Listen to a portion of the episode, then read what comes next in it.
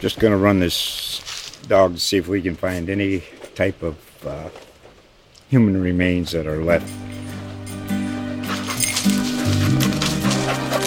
Listen to Where Secrets Go to Die The Disappearance of Derek Hennigan. From the Detroit Free Press, a new podcast set in the woods of Michigan's Upper Peninsula.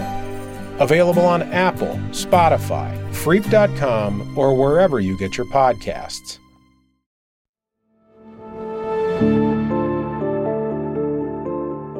I'm Nuria Martinez Keel. And I'm Dale Denwalt. You're listening to The Source.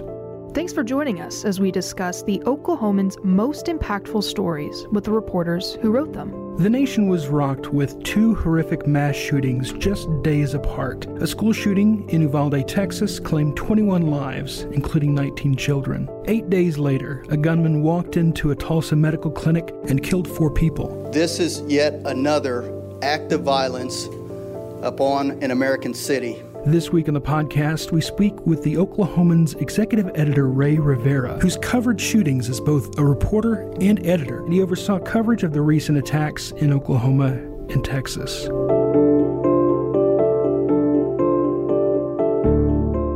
Ray, thanks for joining us. Um, it's not very often that we have an editor on the podcast. So, just for those out there who don't see your byline in the paper, maybe don't know who you are, aren't familiar with you, could you just start by telling us what your role is at the Oklahoman and the USA Today network, specifically when it comes to coverage of these shootings? Sure. Uh, so, like you said, I'm the executive editor of the Oklahoman. I'm also vice president of news for USA Today Network's Sunbelt region, which covers all of uh, Texas, Oklahoma, Colorado, and New Mexico, some 25 daily newspapers and a number of weeklies. Uh, so when Uvalde happened, it was a, it was a, uh, uh a mass mobilization of of uh, reporters that we called in from both USA Today and from our nearest newspaper there, which was the Austin American Statesman, who were able to get onto the ground in uh, Uvalde within hours of the shooting. It was about, uh,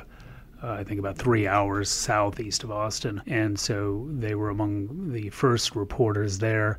And my role really in that shooting was sort of serving as an air traffic controller for all the various editors and reporters we had working out of uh, USA Today in Virginia and various other properties. We brought some reporters in from Arizona, uh, I think one from Louisville, a number from Texas, and we wanted to make sure that uh, uh they weren't stumbling into each other, that uh, people who uh, knew what their assignments were, who their editors were, we knew what stories we needed to cover, and in all we had uh, upwards of 160 people working on this story at uh, any given time. So it was a it was really a, a, very big operation. Now, on that on that answer, let's go back to May 24th and the shooting at Robb Elementary in Uvalde. Uh, you're a news executive um, overseeing many newspapers, but specifically here the Austin American Statesman, uh, where you're basing the local coverage out of. What are the immediate key facts that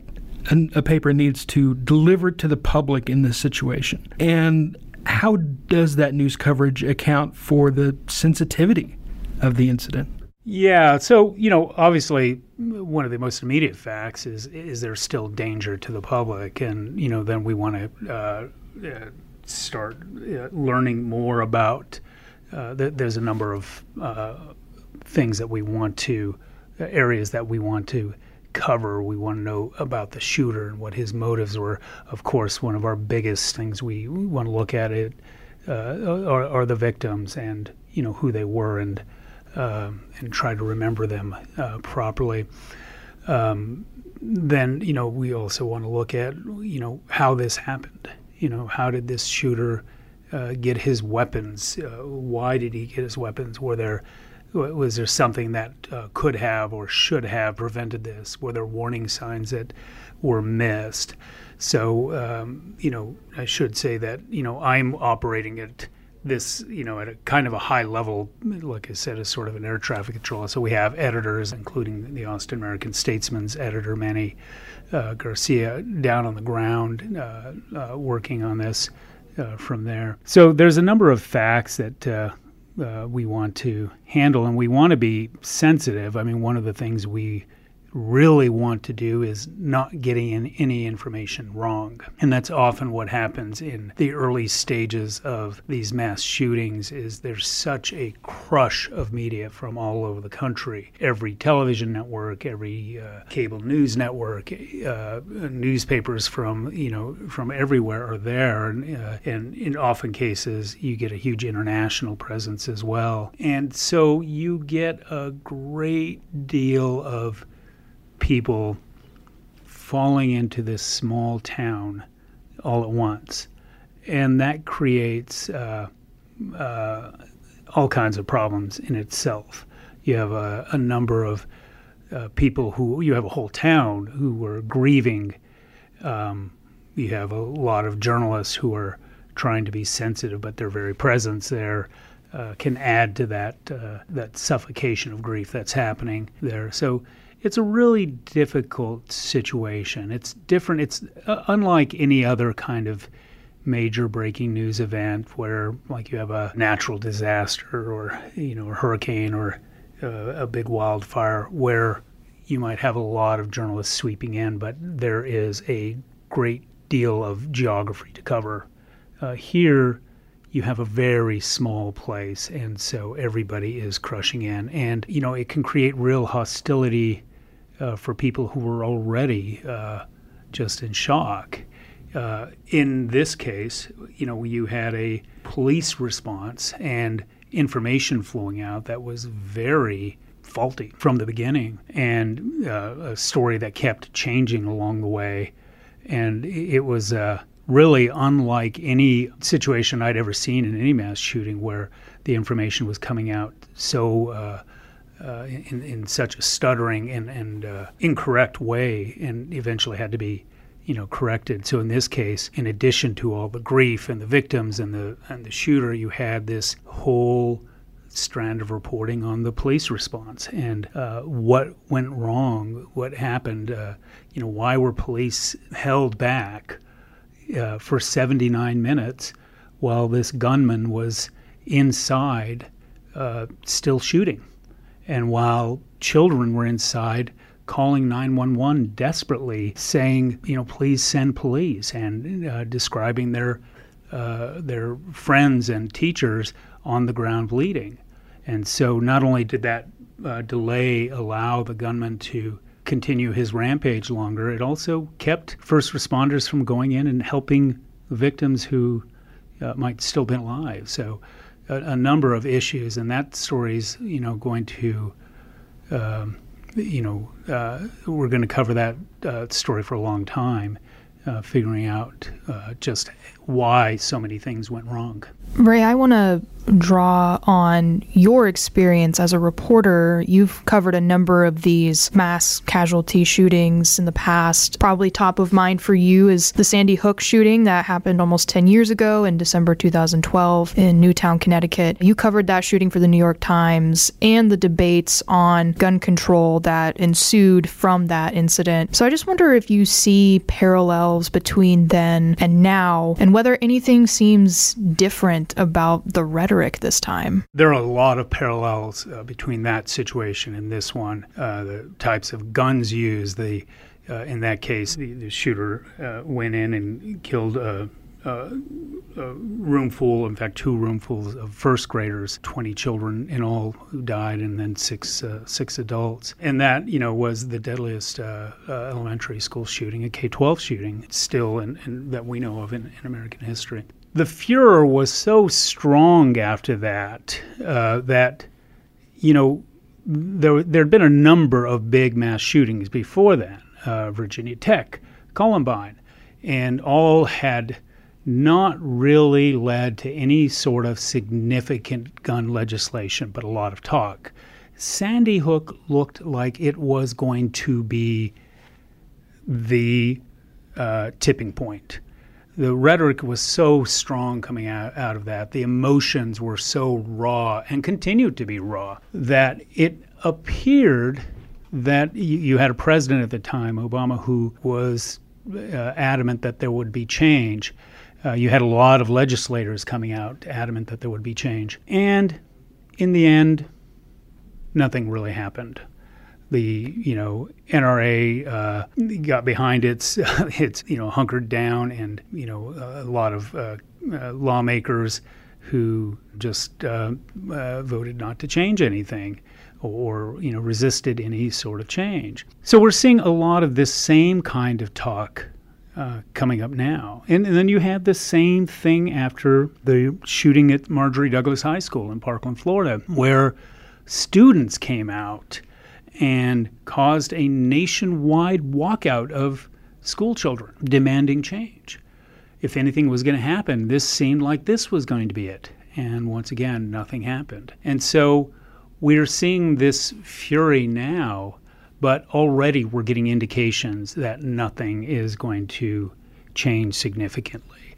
Uh, there's talk, uh, you know, the conservative talk is, well, you know, we have to invest in mental health. And uh, I think everybody's in favor of that. Um, but, you know, the question is, does that re- is that really going to uh, achieve what we wanted to achieve when there's so much access to uh, incredibly destructive firepower.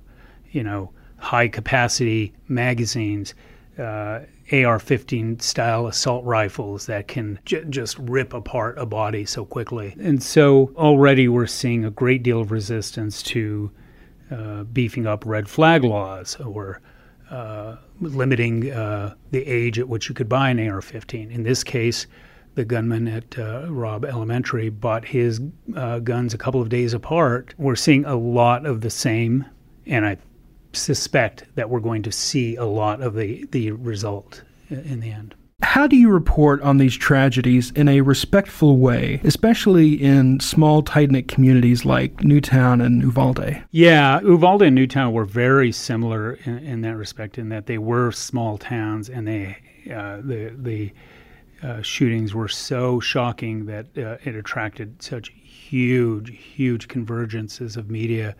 Uh, and within days, you had uh, uh, people who just didn't want to talk anymore, but there were still important stories to be told. And so, you know, how do you do that? One of the things you do is you, you respect.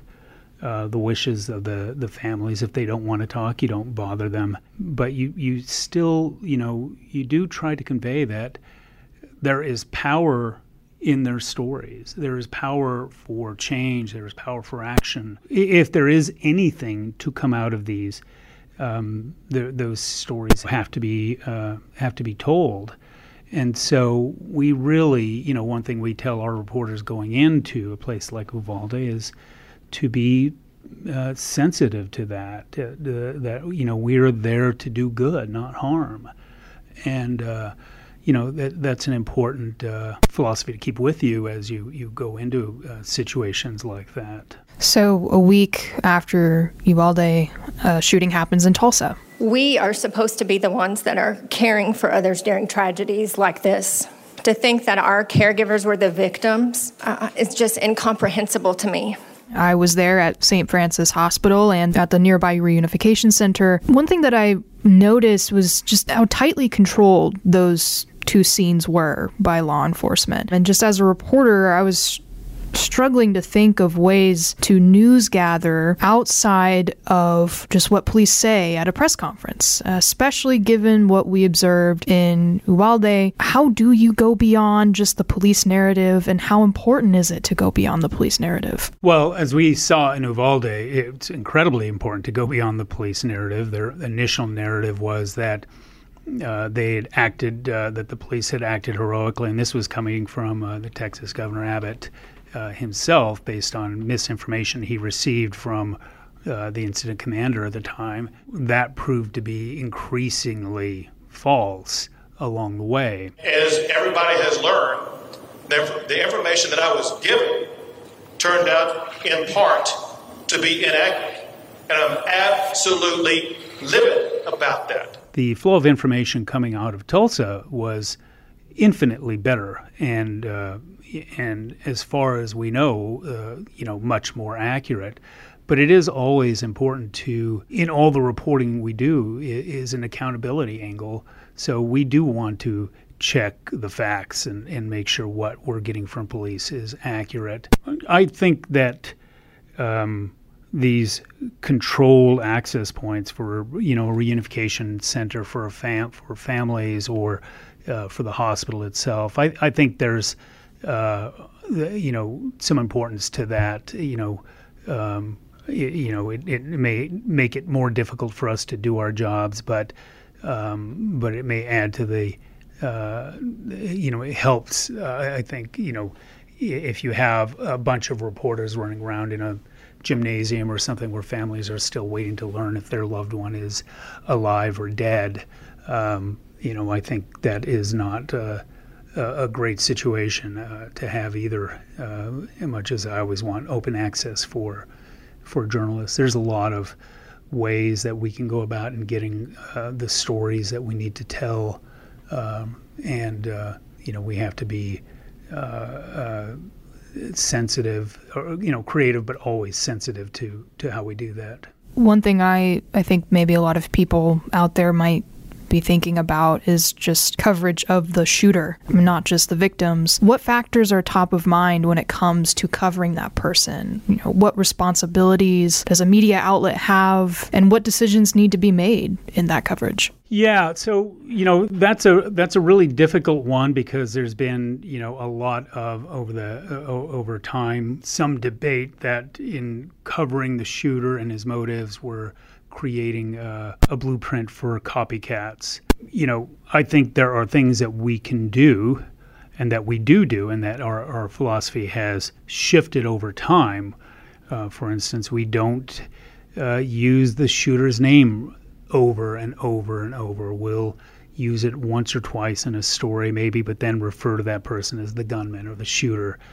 Uh, we don't, uh, uh, we'll rarely run a photo uh, the shooter. If you noticed, I don't think we ever ran a photo of uh, uh, the uh, Uvalde shooter. So we do what responsibly what we can to try to limit, uh, uh, you know, copycats and so forth. But in the end, our responsibility is to, you know, put together the pieces of what drove this shooter to do what this, you know, what they did. Was it, um, you know, a, a, mental health crisis? Were there signs that uh, his family or friends or authorities missed along the way? These are all important lessons for other people who might be looking at one of their loved ones who is in the midst of a crisis and is suddenly buying weapons or, you know, uh, making social media posts that are uh, uh, potentially incendiary. I think we have to, as journalists, have some resolve that uh, it, it, it is in in the end our responsibility to provide this accountability uh, and uh, you know and, and tell these stories.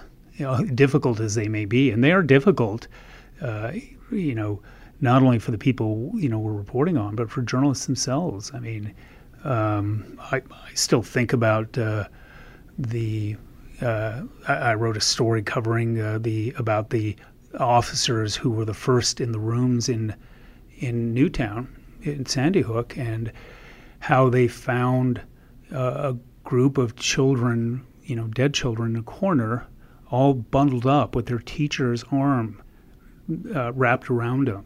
And I think the term uh, the officer used was like a mother hen. And even thinking of that image, uh, you know, it still brings tears to my eyes. Um, so it can be a very traumatizing uh, thing to cover, and uh, you know it's uh, it's incredibly sad that we have to keep doing this over and over and over. Incidents like these attract a lot of public attention. Usually just for a few days, sometimes longer. But once the national news cycle moves on, local reporters still have an important role, don't they? Yeah, they absolutely do. And, you know, um, you know, like when I talk about Sandy Hook, um, I, I, don't think you could call me a local reporter because I was with the New York Times at the time, though that was only a, a, a maybe an hour or so, or a little longer than that away. Um, but in that follow up are so many stories, important stories that don't come out or can't come out in that initial crush of coverage. You know, the town's uh, slow path to recovery. The you know, usually what happens is that uh, you know the media converges in. There's this big you know rush of information. Uh, the first funerals happen, and then, like you said, you know the the television vans and everybody move on, and that's really the time when some of the most important stories, I think, can be told. The stories with the most nuance and uh, and and feeling and uh, and power. The story I told you about about the uh, uh, the police officers who were first on the scene, you know, gave the first description of what they saw inside that. Uh, and the you know the people in general, the first look at what was really seen inside that uh, those classrooms in Sandy Hook, the you know I recall I did a story on you know whenever this happens in a small town like this, they get flooded with sympathy cards. In this case, it was teddy bears from all over the world, and you know to a you know the the whole town is you know filled with these. Uh, memorials, all well-meaning, but you know, at some point, uh, when do they go from being well meaning memorials to being reminders of the intense pain uh, for the people who have to drive by them every day after all the well wishers and the media and everybody have left? And when do you take those down and the decisions that go into taking those down? These are, you know, uh, what happens to the school? What, you know, what is the long lasting uh, trauma that uh, and the and the very slow path to recovery that this town is uh, going to go through. Um, you know, these are uh, all, all, still very very important stories to do that you often can't do until that that media is gone. And uh, uh you know, people, you know, oftentimes there's a, a great reluctance to to speak uh, to the media early on, or you know and as that time goes, you know, time passes a little bit, they do want to tell their stories. There is a catharsis to telling telling what happened and sharing the stories of their uh, beautiful children. So, you know, that that's I think an important role for uh, for local media, as well as the continuing investigation into what happened and why. Well, Ray, thank you so much for joining us this week to talk about your own experiences covering mass shootings and leading newsrooms in Texas and Oklahoma. I want to thank our listeners also for joining us this week. This podcast is possible because of the Oklahoman subscribers. We encourage you to subscribe if you can. You can read these stories and more every day in the Oklahoman and at oklahoman.com. Check back next Friday for a new episode.